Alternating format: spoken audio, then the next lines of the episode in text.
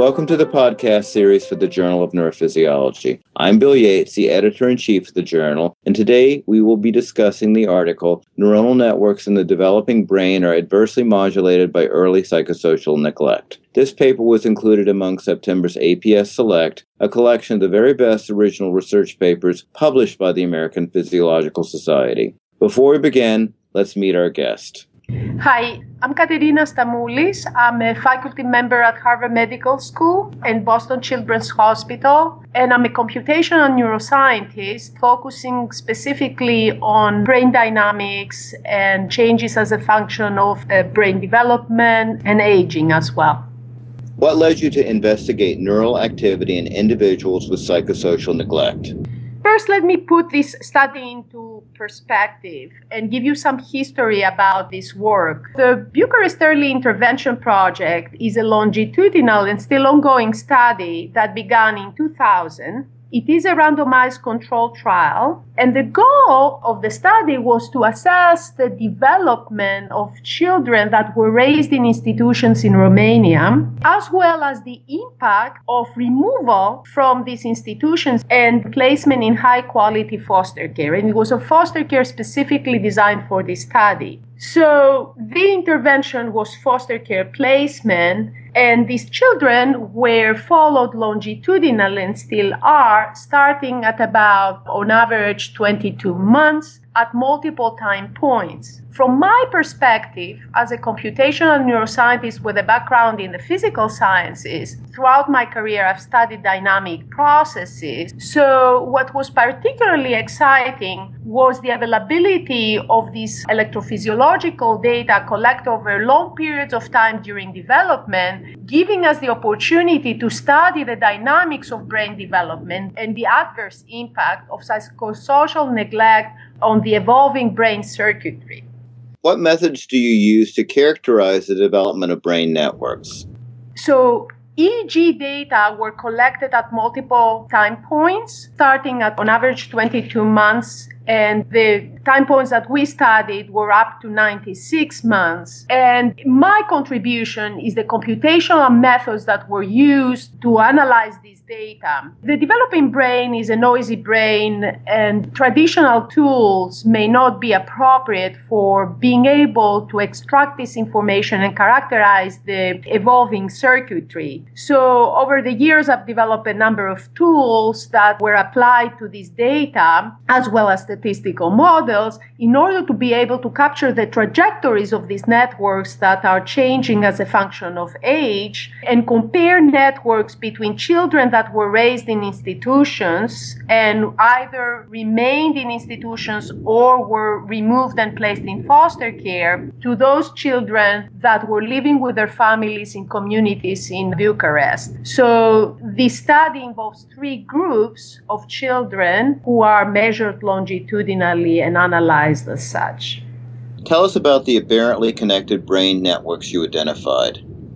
So, first, I should point out that the data that we analyzed as part of the study were collected in the absence of any task. So, we're talking about task independent networks, and I don't want to call them resting networks because we are analyzing EEG data, and resting networks have traditionally been associated with fMRI measurements. However, they are data collected in the absence of any task. And the two primary networks that were found that were aberrantly connected in children raised in institutions, whether they remained in these institutions or they were removed from the institutions and placed at foster care, where the first one was a abnormally hyperconnected network that involved parietal and occipital regions and the second was a abnormally hypoconnected network that involved frontotemporal regions, particularly left temporal regions.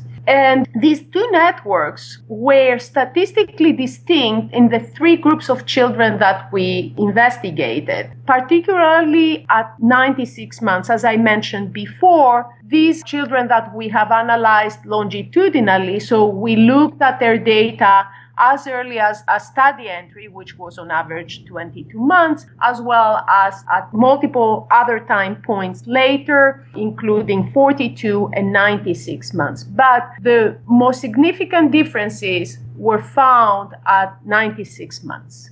What are the implications of these findings? So the implications of these findings are potentially very significant and may also explain some of the findings from other studies related to the Bucharest Early Intervention Project, particularly behavioral studies that have shown cognitive deficits in these children across domains. So although these networks are task independent networks, nevertheless they play an important role in cognitive processing. Task independent networks reflect the flexibility of the brain and its ability to rapidly recruit various brain regions according to cognitive demands. So, again, borrowing from the fMRI literature, we think that they may be able to explain deficits, for example, associated with visual or visuospatial processing in the brain that have been previously documented in these children. And this would be associated with a hyperconnected network in parietal and occipital regions. And they may also explain deficits in language processing, which would involve these left temporofrontal regions that we have identified as being aberrantly hypoconnected in children raised in institutions. However, also the finding that Children who were removed from institutions and placed in foster care are statistically distinct from those who remained in institutions. Is a positive message showing a positive impact of this intervention on brain development and may also help explain some of the findings from other studies related to this project, such as improved language comprehension and learning in children who are placed in foster care. What are the next steps in this research? This is an ongoing study, and we need to assess whether the positive effect of foster care placement or the adverse impact of the early institutionalization persists throughout development. So we have been collecting data at 12 and 16 years. These children are continuing to be followed. And we have this data available. So the next step is to look at these networks and examine them with the same techniques in the same way and continue to follow the trajectory of their development. So this is one part. And the second part is now to begin to correlate some of these electrophysiological findings with behavioral measures that have been collected throughout this project, such as language measurements, in order to see whether there are correlations between this neural circuitry and these deficits or positive changes and behavioral measures.